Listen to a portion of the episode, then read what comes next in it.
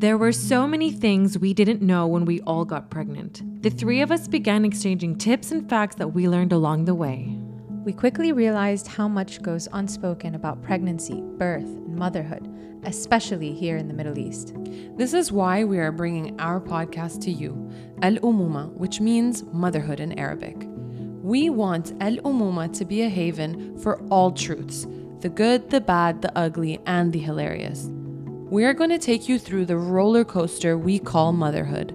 We will be inviting experts, medical professionals, and women just like you to talk about common myths. Sada, did your husband convince you that if you're on top, you'd get a girl? Pregnancy loss. I started getting cramps like 3 a.m. And I remember I went and took a bath, and then I had a very cinematic moment when there was like blood in the water. Labor. It actually was women in labor rocking their pelvis that started people doing belly dancing.